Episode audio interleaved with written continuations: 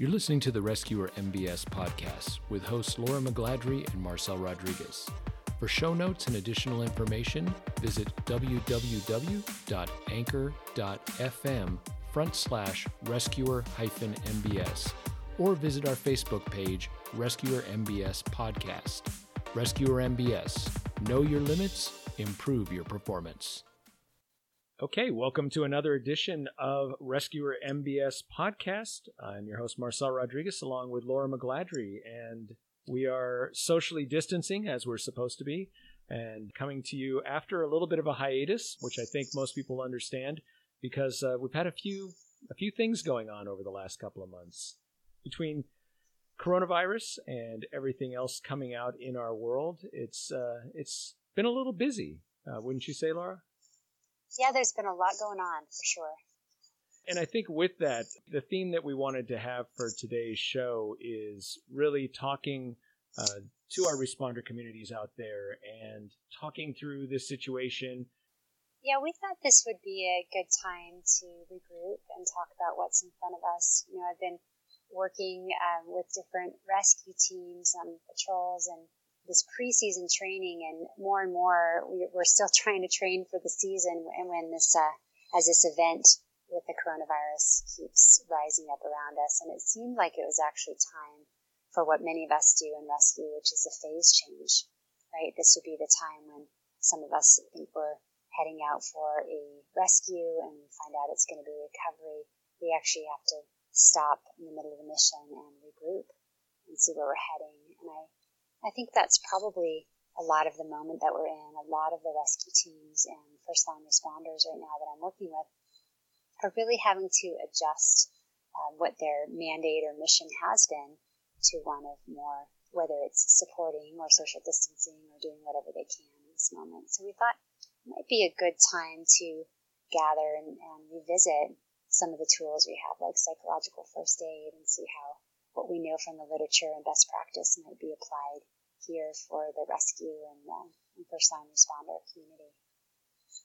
And I think one of the things that's that's uh, you know as we work through this, the one thing that we're seeing is because this is a fairly well a, a, an unprecedented event in most of our lifetimes, that there's this whole spectrum of emotions that people may be feeling. So you know some may be overwhelmed and anxious, which is perfectly reasonable. Others may not particularly know how to feel.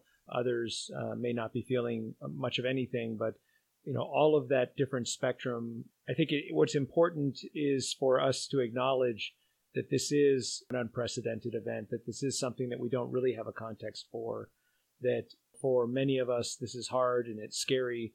And I think just acknowledging that and giving ourselves and, and others some space to be okay with that.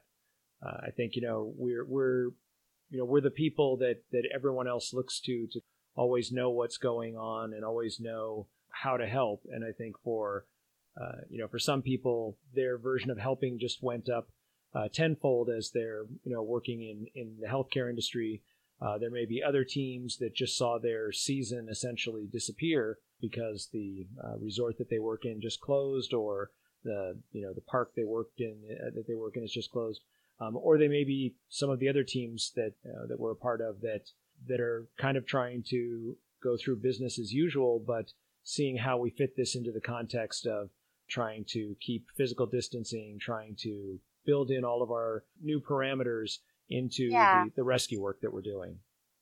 Yeah, and I think it's important in this moment. I know this has been a lot of conversation both in the emergency department and rescue and fire, as those are some of the groups that I work with, that that we actually um, we're we're leading the way in this, right? We've never seen it done before, and part of that means that um, it's going to keep feeling over and over like everything's unpredictable. Like we just don't know what's going to happen next, and you know I can't think of a rescuer who likes that feeling of not knowing what the predictable next steps are, and we tend to be a crowd that really loves protocols or pathways or um, sort of algorithms uh, but I do think it's important, and we've, you know, even in the context we're in different states, but um, in the front lines here, we we know we've trained for epidemic and pandemic and disaster. We we know there is a definable curve. There's a beginning and an end, and so part of this initial moment is just being able to stay with the and, you know, as we adjust to the new normal and what we know so far and knowing that we're going to know more this time next week. Um, we know more than we knew last week. And so, especially for those first line responders and rescuers who have to keep doing their job, part of this right now is hanging in there with things changing all the time, knowing that there will, that the work volume may increase, things may get crazier, crazier, but there will be, become something somewhat predictable and known about this. And so, in some ways, this is the really hard part um, of the moment because we it feels so new and we're having to shift. And and in this moment we're not all shifting at the same time you know we're this uh, a, a 9-11 we all at the same time of day saw that event happen together. But this one is rolling across the country. It's affecting people in different ways. And so we're having to really reach out and try and connect with each other on what it means which is you know it really is unprecedented. And that's why i think it's worth talking about it and connecting on what we do know and what we can do. And I think the thing that seems especially de- destabilizing to a lot of the people that I'm talking to, and, and whether they articulate it specifically like this or not, is that because of the scale and and kind of the way this is unfolding, there's there's just this massive loss of agency that people are feeling, and I, th- I think that's a, a very destabilizing feeling to a lot of people. You know, just kind of where's the to your point about 9/11 is we kind of knew where that was and we we knew that event and we could put a box around that event and respond to it. But now what we're seeing is as numbers increase in different places, as measures are taken in in different areas, uh, and, and as we respond in very different ways based on who we are and where we are and, and what our mission is, it's very much destabilizing to I think people in general and, and responders in particular because we're so used to having this mission that we specifically train for and that we specifically know how to do it. And I think in certain areas of healthcare, it's something that is very much expected and and planned for, but in a lot of other areas of rescue, it just isn't. And I think that leaves a lot of people feeling like a, a little helpless in how they can help and how they can respond when we're used to helping and responding. Well, let's look at that actually from what we know about stress injury formation. And, and we've talked about this um, on the podcast before, there's there's sort of a formula to individual or I would say collective injury formation, and we know that that definition of trauma. I know I've mentioned it before when a, a stimulus overwhelms one's capacity to integrate it, and in this case, we know that that if already we know that injuries form when we feel overwhelmed and we don't we're not sure we have what we need for this moment. We feel isolated and we feel helpless. So that's so those are the ingredients for an injury formation. Let's say I get a call from a team and they say, "Hey, we just had this aviation crash. What do you think?" And I listen for those details. And if they're present, I say, "I think your team's at a high risk for stress injury." And so, in a moment like this, we have to, to look at what's very specific about a moment and then we can counter it and do something. That's our efficacy. But in a moment like this, uh, the two things that are unique, like you said, is that we are not yet, and I think it's coming, feeling like we know many of us, you know, know that maybe the best thing we can do is just don't go out, just don't contribute to more. That doesn't feel like efficacy. So we have to find this other idea. But when we see a situation when there's high exposure, meaning everyone's in this together, and this low feeling of oh, there's nothing I can do, that tends to lean us toward injury formation. And in the same way, when we look at other patterns of natural disaster, mass casualty, even man-made events, mass violence events, there is still this commonality where people come together, they connect, they hug, they grieve, they work together arm in arm. And so we're really having to lay down some new neural networks here to counter what is our number one thing we have going for us culturally when something hard happens, our most protective thing is connecting with each other. And this one does sort of set us up for social distancing and quarantine. So what that means for us, and I think the reason we want to talk about it, and we can talk about some very real tools, is that we just have to, we can't come at this like we always have. That's why the phase change. We have to actually think about efficacy in a new way and start with our own and then our team and then what we have into the community. And we're going to be inventing it as we go. we have to look for it. We can't lean on what we've done before. And then reinventing what connection looks like, which I know a lot of people have already been doing, but really leveraging it because how protective it is in the literature and how much it matters. One of the things I was looking at was this this phenomenon of the the toilet paper, right? So everybody's rushing out, and you just think, what an absolutely irrational thing to do because you think of like on the whatever list you're making of the most important things I need to get for a disaster. Toilet paper is pretty low on my list. I was uh, uh, reading an article that went through and talked about, um, you know, kind of what's the psychology behind it. And the things that they came up with, you know, were that people resort to extremes when they hear conflicting messages. People react to a lack of clear direction from officials. I mean, there's panic buying. You know, everybody else is doing it. You think you do. We want to over prepare. It allows us to feel a sense of control. And I, I think as I was listening through those things, and hit me that a lot of those things are really in a different way talking about some of the elements that we talk about in psychological first aid that if these if these things aren't there people people are more apt to have an injury but those are also the things that we can do and apply to that situation to make it better and it's interesting is that when you when you kind of looked at it in that you know in that context that what seems a, a first like an irrational act seem more rational it's that thing of if i don't know what to do this is doing something. And if everybody right. else thinks this is going to be make the situation better, well, now I've got this thing, and so empirically, I've taken some step to make to make it better, to do yes. to do some actual task or action. Whereas everything else we're hearing is, you know, it's about in inaction is the best action, and and that that just feels, I think, wrong to a lot of people. It can't possibly be that the the way to solve this whole thing is for me to sit on my couch and binge watch uh, Netflix for two weeks. Yeah, I mean, I, I think the toilet paper thing is interesting. I would scale it in a different way, like how much toilet paper you bought, right? So if you're at Costco behind behind the person who's pulling like the third crate of toilet paper and there's none left, mean that seems to be more kind of a study of of how and what. But I think you're right; it does speak to how much we need to feel like we have efficacy and that we're adding something. And what we'll talk about here is that efficacy or or the, the, the definition of efficacy really is a sense that you're contributing to the greater or to the future, that you're getting yourself out of this or moving this forward. Um, but what we'll find is that there's this another level to that, which is actually service, which really is protective for people in this moment to get past. And that gets us out of that survival mode and into what can I do for other people. And some people who are self quarantining, they don't have to, but they're making difficult choices. You know, I was heading up to work with the Denali program before this got really going. And I, you know, just sitting with like, man, me getting on an airplane right now isn't helping.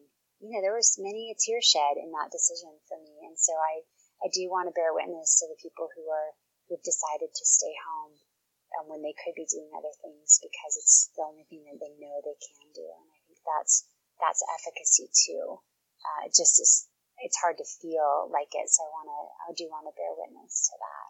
Yeah, I I can. Um, within my community, uh, one of my communities, there's several retired healthcare professionals, and and almost all of them have indicated a level of frustration and, and, and even greater than frustration with this this thing of that they have a skill, but they're really in that sort of sweet spot for folks who need to self quarantine, and just that frustration of not being able to contribute when they feel that they can, but also recognizing why that makes perfect sense for them to not be out and about and in the you know out in the public. But i think it's it's still it's all you know as you watch it it is very much contributing to what we can you know what we could identify as stress injuries and and just not addressing it or not acknowledging it as a real thing, I think is uh, you know problematic. And I think the other part is is because there's so many big me- you know, big things happening, meaning you know we see numbers, we see things happening, we see quite frankly we see people dying and and people getting sick, and and the fact that a lot of this stuff around how someone's feeling and how it might be impacting them right now, I think like as in many disasters is is something that kind of gets tamped down as well we'll kind of deal with that later or that doesn't compare with how some other people are. So you know maybe it, it doesn't have as much legitimacy, and I I think it's just acknowledging that that is legitimate to feel that way, and that these are these are legitimate injuries. These are very real things that can happen when we start feeling that lack of lack of agency, that lack of connection, that lack of hope. Those are the that's the recipe right there. Yeah, I think you know what's been um, important as I've been working with frontline responders this last few weeks is to kind of go back to for those who know that stress continuum that we've talked about. That really kind of this is leveling the, the playing field. That that everyone is going to be stress impacted. That there's no way to kind of quote unquote green yourself out of this. That nothing gets to you and you're not feeling this. That it's not the goal. I think with first responders because we tend to be others before self kind of people. Um, the goal might not be to teach you not to be afraid, but maybe how to be afraid and keep going and keep staying resourced. Because I think what what we're really looking at from a, a leadership standpoint is that there's a line there between stress impact and then long term injury.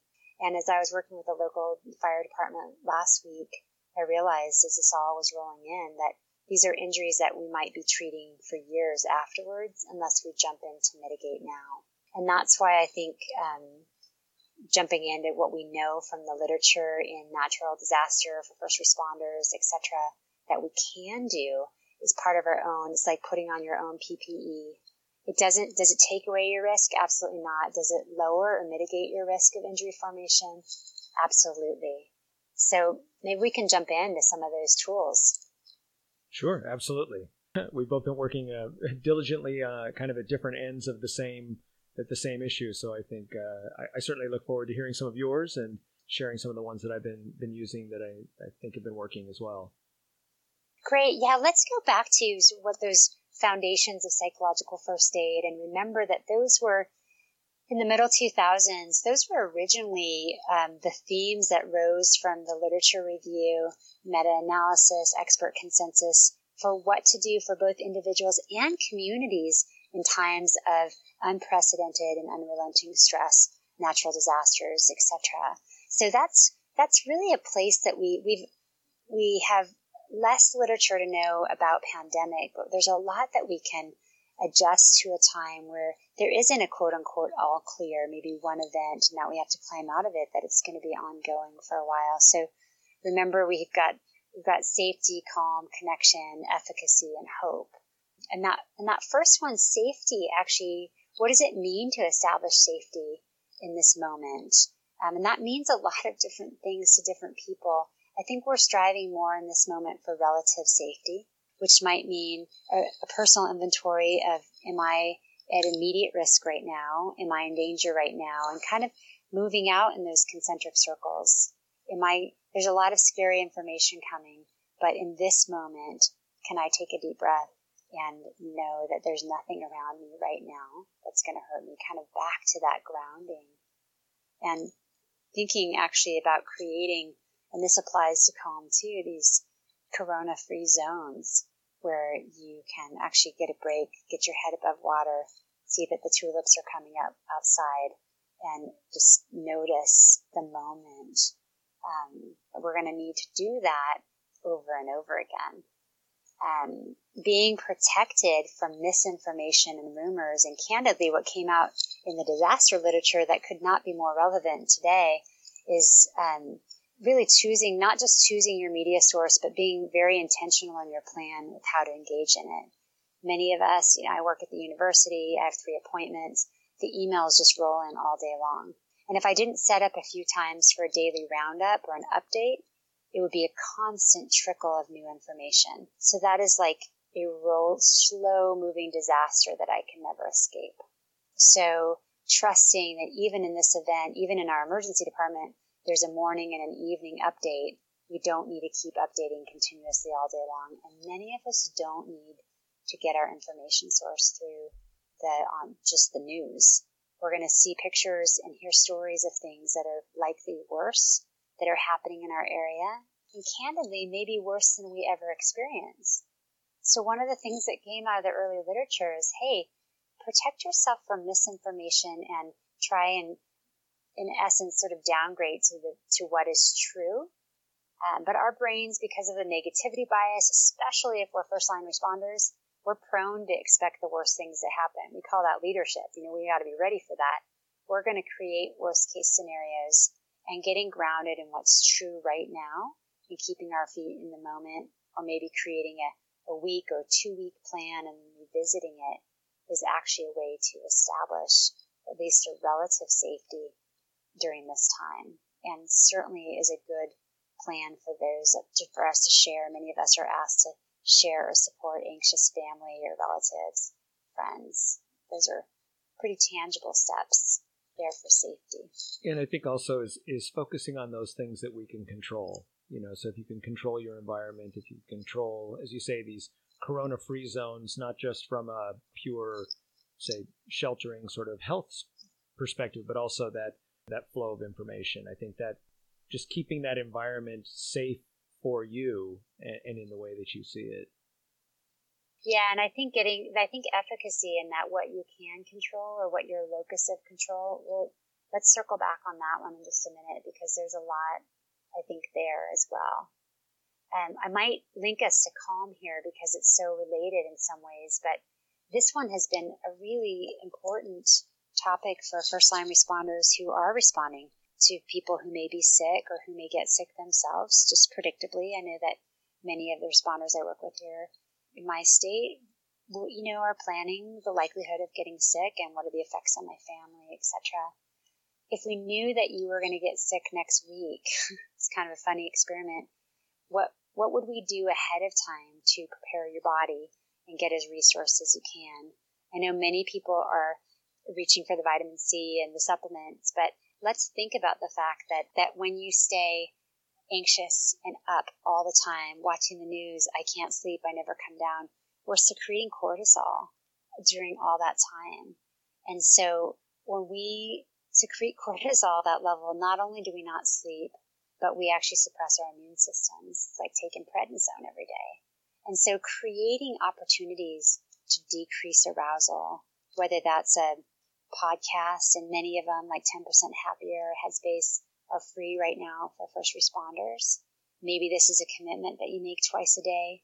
Maybe it's a sleep commitment and a winding down from technology after eight o'clock. Maybe it's being outside for an hour every day when you can. Um, whatever those commitments, maybe it's exercise daily to decrease your arousal, but decreasing arousal actually boosts your immune system. And especially if you're going to be on the front lines, this has never been more important. And candidly, you don't have to do this stuff for the rest of your life. Just do it through your deployment cycle, right? During this time when you know that you are likely to have to, to fight a virus but if you do happen to set up a good practice of a, a, meditative practice during this time, feel free to carry it on for the rest all of your life. All the better. All the better. Absolutely. But I think for all of us right now, um, one of my friends in the ER who does distance running said, "Yeah, this is kind of we got to do take this in blocks. You don't say I'm going to run 100 miles. You say I'm going to run the next two, and that's know, we're just let's plan for the next two miles. And what we've said to a lot of, you know, we we know a lot from the deployment cycles of humanitarian aid let's consider a two week cycle and then revisit it. What can you do for the next two weeks? And then we'll come back to it. Yeah, certainly, I think over the last couple of weeks have probably recommended more people to various meditation applications and, and things like that, just to because people are searching for something to just to help calm that all the different thoughts that are going on. And and I think that you know a meditative practice, whether that's you know a guided meditation or whether that's just you going out and working in the garden or taking a walk or whatever it is that you do that's your meditative practice this is a really really important time to be getting grounded in that and making sure that you're that you're making that a part of your life yeah absolutely and i think that actually we could probably skip to connection on this one because um, i've been joking that the new vitamin c is actually connection um, and that's because we know we secrete hormones that actually help decrease arousal. They're incredibly supportive for, for connection. But we've already mentioned why this one is going to be so challenging. And some of us um, have opportunity because we enjoy the person we live with in our house or the people, and some of us don't, and some of us live alone, and some of us wish we did. you know, it's like all variations of that. there's a lot to say about who you get quarantined with and etc. Um, or self quarantine or who you're working with. But you know, one of the encouraging things that we've thought about for the first responder communities is they still get to go to work and work hard together and arm in arm. And right now, you know, I was just training um, with the Denali team remotely, and I was see- watching them all sit in the room together, and I just felt so jealous. Like, man, I want to be in that room with other humans right now. And and so um, that is one of the benefits of being first line is that you're still in there, often arm in arm with people that you're very mission driven with in this moment. Yeah, I think but, what what we've definitely seen in, in in the communities that I'm in with the response communities is that we've had to cancel all trainings, cancel all meetings. So everything face to face is basically canceled for at least the next eight weeks or so. So um, I think the the struggle that we have there is that a lot of our community is built from a lot of face to face interaction, and so we've been really working on trying to move that to a virtual communication model so that we can connect through we're just having uh, online hangouts where we get together and been doing this for, for several of my response responder communities that where we're just getting together and get together once a week for an hour and there's no real agenda other than people just being together on a on a phone line on a video line and you know we usually tell a few jokes and have a uh, kind of kick it off with uh, kind of our, our silly question of the day. So the one the one that we had last night was you know what item in your food supply when you get down to that lets you know that you're really at the end. You know everything's very serious right now. A lot of people, as you say, because of their living situations and different situations, they're becoming more and more isolated and just getting that connection so they recognize they still belong to something that even if we're not together training at the same level that we were, we want to make sure that we're connecting at the same level and that we're still having mission. We had a mission last night. It's uh, one of those things where we want to make sure we've really emphasized to people we want them to be healthy so that when we do have to respond, they can be there, but that we can also do that in a way that's that's going to keep everybody safe. We're at a really beneficial point right now with the level of access that people have through all of our devices to be able to connect through platforms that allow us to get 50 people on a on a phone call and just chat back and forth and, and just spend time together as we would if we were all in a room together. Yeah, absolutely. And I think, you know, I've I've seen your team train. I have no doubt that in the spring you'll be doing six foot social distancing rigging sessions in the park, um, and new innovations will be coming. Um, and I'm looking forward to hearing those. I think that we can also think about with connection um, that really planning or building in buddy systems for those who are on the front lines right now that you have someone in your job that you're checking in with this is what we do in humanitarian aid um, and deployment that we that you might ask for folks who are at home but who care about you and can support you to maybe be, be a peer support team and create that with some kind of a um, a pre-plan and an ask. We're not always great at asking for this, but it is a lot to juggle. For instance, having your children at home and still having to go out and deploy. So if other people are wanting to drop off meals, do things for you, even while social distancing, um, that would be brilliant. And, and asking for that, I think, is really important. I think, especially for the leadership right now in rescue, finding, designating high priority connection with other resource leaders and peers who are shouldering the kind of decisions that you are incredibly important. And then I, I think I'd be remiss if I didn't mention this. Not all folks who are responding right now have the bandwidth to respond to the public or to sick people or rescue and still field all the phone calls from their friends who know they're in rescue or the people who also need them draw energy. Yeah. And so I actually think part of the pre-plan or planning for this might be having the no call list or the limit to three minutes list. It's okay to say no to all the people who are saying, what are you seeing at the hospital? How sick are they? Like the answer is no. I only have a certain number, you know, amount of battery juice and I can't spend it on you right now. And that that is a phase change because normally we want to be those people and want to reach out, but to have a, a nice little script that says, would love to talk about this, too tired, I'm on the front lines, talk to you. No, you won't say that, but you know, something that says, why don't you call my brother or get back to me or whatever. yeah well i was about to say that i think one of the one of the real uh, valuable services that others can play you know people within your support system is totally. that if you have somebody who can be your filter to just say you know what she just got home from work and really would yeah. just like to not talk about this for a while or you know it's just it's it's it's busy or or whatever it is but just yeah just just to kind of corona be that filter. free zone yeah. how about that she's in a corona free zone Hey, the last thing about that too, I'll say, is that we know that we're going to be in this for quite a while. So let's plan for sustaining connection. Not just start high and we're going to do this, but let's get those things on the calendar that are recurring. Every week, you know, our clinic in Colorado, we're doing happy hour together on Friday because we need, after mitigating trauma all week with other folks, we need to be together and want to have, we want to be able to laugh. We need to, that's, we need that to be a corona free zone. So whether that's your emotional resilience gathering, whether that's your reading session, whether that's watching a movie with your sweetie on Zoom somewhere other else in the world, whatever that is, like put it on the calendar and plan it for the long haul because like most things, we're going to start strong and see this start to peter. And it is so important that we keep that connection going. Yeah, we, have built these, uh, uh, all the ones that I'm doing now, we've, we've basically said they're going to be weekly for the duration. Uh, and yeah. I'm doing them, you know, both through the responder communities, through my work community.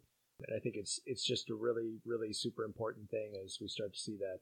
You know, I, I think the other one to uh, a point they made earlier is one of the things that we do on every on every call that we have is that at the end of it or near the end of it, we always ask, does anybody need anything?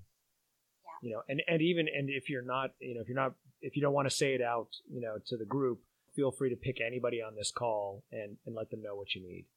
Yeah, that's great.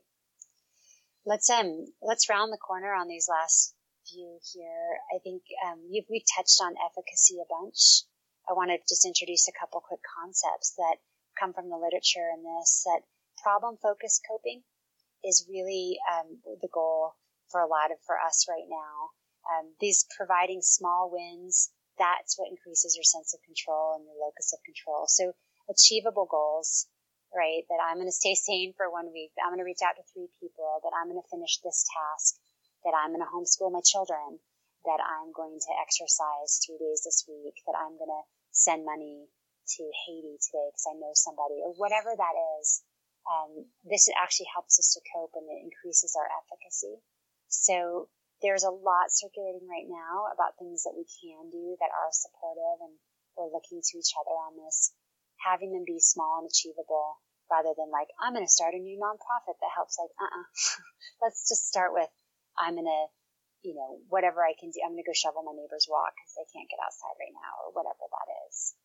And I, I have think, to, I have to say with that, what the one thing that, you know, I've reflected a little bit on what's really surprised me the most during this whole thing. You know, the thing is that I've just been really amazed constantly how many people are doing some some are doing you know, enormous tasks, but you know eh, you know whatever people making things free or whatever for the entire mm. country. But there's also just so many people locally that are just trying to make it work, you know, and, and just doing all those little things, whether that a, a store that's got a, a, a special hour in the morning for older or vulnerable yes. shoppers, or whether that's someone who's you know, reaching out and saying, "Hey, does anybody need groceries or or anything like that?" I mean, I think it's just been, you know, even I just you know, one of the things we've been doing to keep ourselves sane is is go out and take a hike every day, and I've just noticed that on the trail as we pass, you know, everybody just kind of normally does this sort of like as you pass, you look the other way and you kind of don't breathe for you know ten right. seconds or whatever it is. But it's just right. it's just this thing where people are just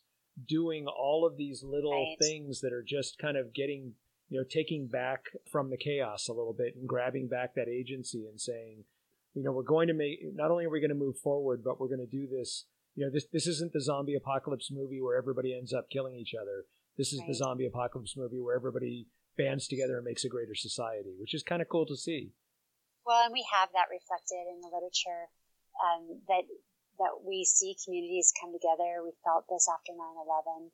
You know, that liminal moment when we were all like, hey, there you are, and here I am. And we're watching countries like Italy out on their balconies singing, or Spain at a certain time coming out and clapping and applauding for the first responders. Let's look for those. There'll be more of those. Let's be a part of those. That is the very unique and beautiful part of never having lived in this moment before is that as much as we don't know what's going to happen um, with this virus, we also don't know what's going to happen in terms of our capacity to take care of each other and innovate for something new. So, so I think that those those parts, you know, I think with efficacy, trying to find creating structure as much as you can. I know folks have heard about this, but actually creating your own individualized resiliency plan for sleep, for meals, for workout, for connection, for innovation, for service to others, and plotting out this couple weeks at a time. What am I going to do for my neighbors? What is what's this going to look like? Actually, we know actually increases our sense that we can control or have some control over what's in front of us.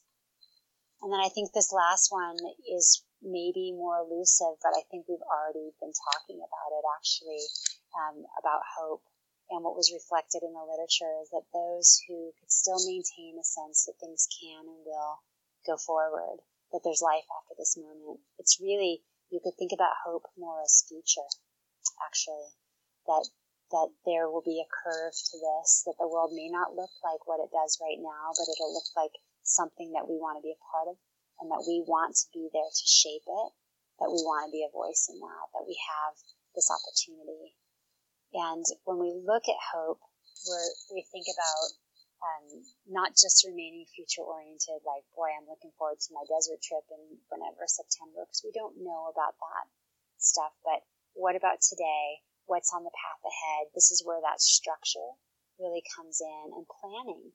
Let's plan for two weeks from now to be, for there to be a lot going on. You know, I know some states are starting to anticipate when they might have a peak. And I think you think about in rescue when we say to someone, hey, here comes a helicopter, right? We're going to fly them out a short haul and it's going to get really loud. There's going to be a lot of rotor wash. It's going to feel kind of crazy. And then we're going to get you in there and it's going to be real quiet. Or I'm going to reduce your leg. It's going to be really painful. And then you're going to feel this. This sense of like, we knew this was coming and we'll, now we're in, you know, it's like the tornado's coming. The, the wind is blowing. It's going to get louder. A couple windows might break out and then things are going to recede that's kind of what we're we're needing to model for each other. And and actually we know and again I know I keep saying based on the literature, but we can actually see the brain science that a gratitude practice or a journal right now to say, look what is working, look what we do have. Man, isn't it good that this happened before this happened, or that I have this, or that we're here together, or whatever it is, actually keeps telling our brain, yeah, a lot of things are going right for us right now in this moment. And so I think when we look at hope, we have to be able to both bear witness to how truly hard it is for many people out there right now, how truly scary and dark this moment is, and what we have going for us and the reasons that we still do hope. And it's going to be a moment where I lose hope and you lend me your flashlight for a while and then you lose hope and I'm going to do the same for you and we're going to just have to stay arm in arm and move forward with the light on the path just one step at a time with what's in front of us. Yeah, I think I think that's a real key to keeping that hope is the fact that this is a it's a group exercise. You know, this is a team sport and and we we keep that hope alive in each other as it ebbs and flows within us by by being there for each other. And I think that's why when you look at all those other, you know, especially the connection piece that that is so absolutely tied in with with the hope pieces that we we need to have those we need to have those big communities. And you know so I've been really emphasizing to people that like if you're participating in in one of these communities that we're doing virtually then feel free to do the same. You know whatever communities you have whether that's Absolutely. you know, whether yeah. the beekeepers or the you know people who you know grow tulips or whatever it is, or or anything like whatever your group is, you know, just just get them together, and then there's there's those couple of people in your life that you know that maybe are a little more frontline than you, or or just that you, you kind of work think about and and just put them on your list to text them every day and say, "How's it going?" Just yeah. wanted to. I was just thinking about you. How you doing? You know, and I Absolutely. think and I think that's that's the part that's you know that's how we we pass this hope back and forth. It's like a you know, it's like the Olympic torch, right? We pass it back and forth, and as long as we all keep it burning, then uh, then we're good. Yeah, you know, today we were talking about from emergency department folks, like there will, you know, it's a it's a tough scene. It's a man, there's a tidal wave coming and we can feel it and we don't know what it's going to be like yet. You know, if you're on those front lines or hospital staff, etc. But I, I think what we also know is that we've never had a chance to show who we are like this before. And what we talked about today is that, you know, many of us will be who are out there trying to get to do whatever we can. And this idea of service, there'll also be this moment where we'll be like, Hey, where were you? What did you do? Tell me your story. How did you make it through? And we have this tremendous opportunity to see what we don't usually get to see in each other in a moment like this. And I think what maybe in, in closing we can think about doing again those concentric circles. Like if you have enough, whether that's toilet paper or resource, yes, I'm afraid, but I'm also ready to do the next thing. Then you probably have enough to be calling your neighbor, reaching out to someone you know feels terrified or alone, or maybe it's just on your team and you go out to that next circle. And maybe if you have enough there, you can start thinking about people who live in your city or what's happening again in Haiti or South Africa. What can I contribute outside of this moment? And certainly the more you're able to, this gets back to charging your own batteries. And it's okay to do this. As a matter of fact, you must so that you have enough overage to really be one of the ones who keep lighting that torch. Because, um, you know, it's going to get windy and that flame's going to get low. So the things we do now are really going to sustain us for the long haul. They really matter. Well, and I think, and I think service in, in this context, service is such a wide net to cast, right? It's not like there's one definition. It's all these. Well, the opportunities are endless. Yeah, there's there's there's no. you know, I keep. I, have I've I've had to. I've had talks with some people who I know that that are responders that are kind of in standby mode right now, and and they're they're, right. they're feeling a real frustration of a right. a, a, guilt of of not responding. And you know, I kind of told them. I said, this this is this is a long haul. By the time this is over there is plenty of hero time for everyone. Trust me. Well, you know, and it's like any rescue when you show up and someone says to you, "Why don't you sleep tonight so you can take the day shift?" You know, or yeah. vice versa. And you're like, "No, I, I want I want out there." Like sometimes this is the leading example by like, "Okay, I'm going to stay home, get as resources as I can, and be at the ready," and that's my offer.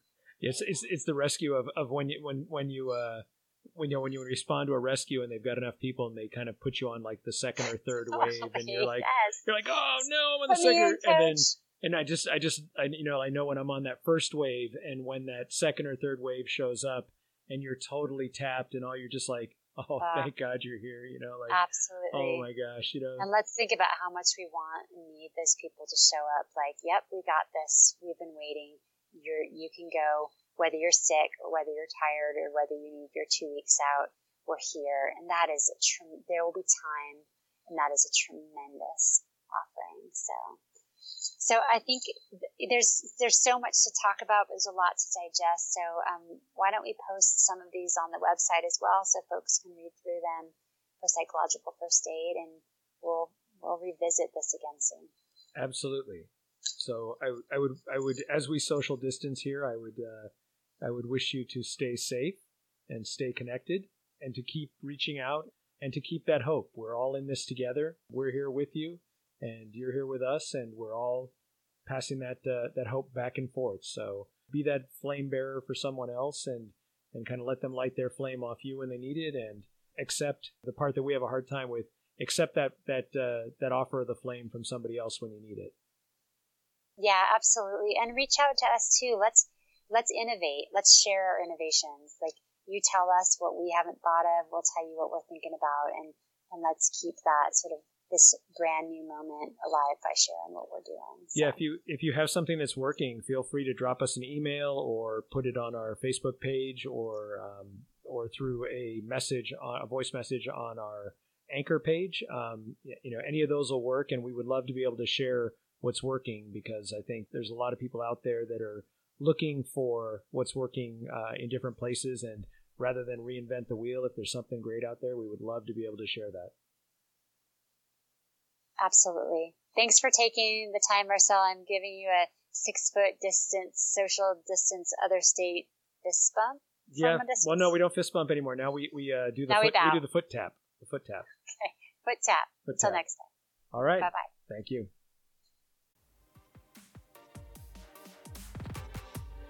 This has been the Rescuer MBS podcast. Please subscribe to receive new episodes and interviews as they come out. Contact us at rescuermbs at gmail.com. Rescuer MBS. Know your limits, improve your performance.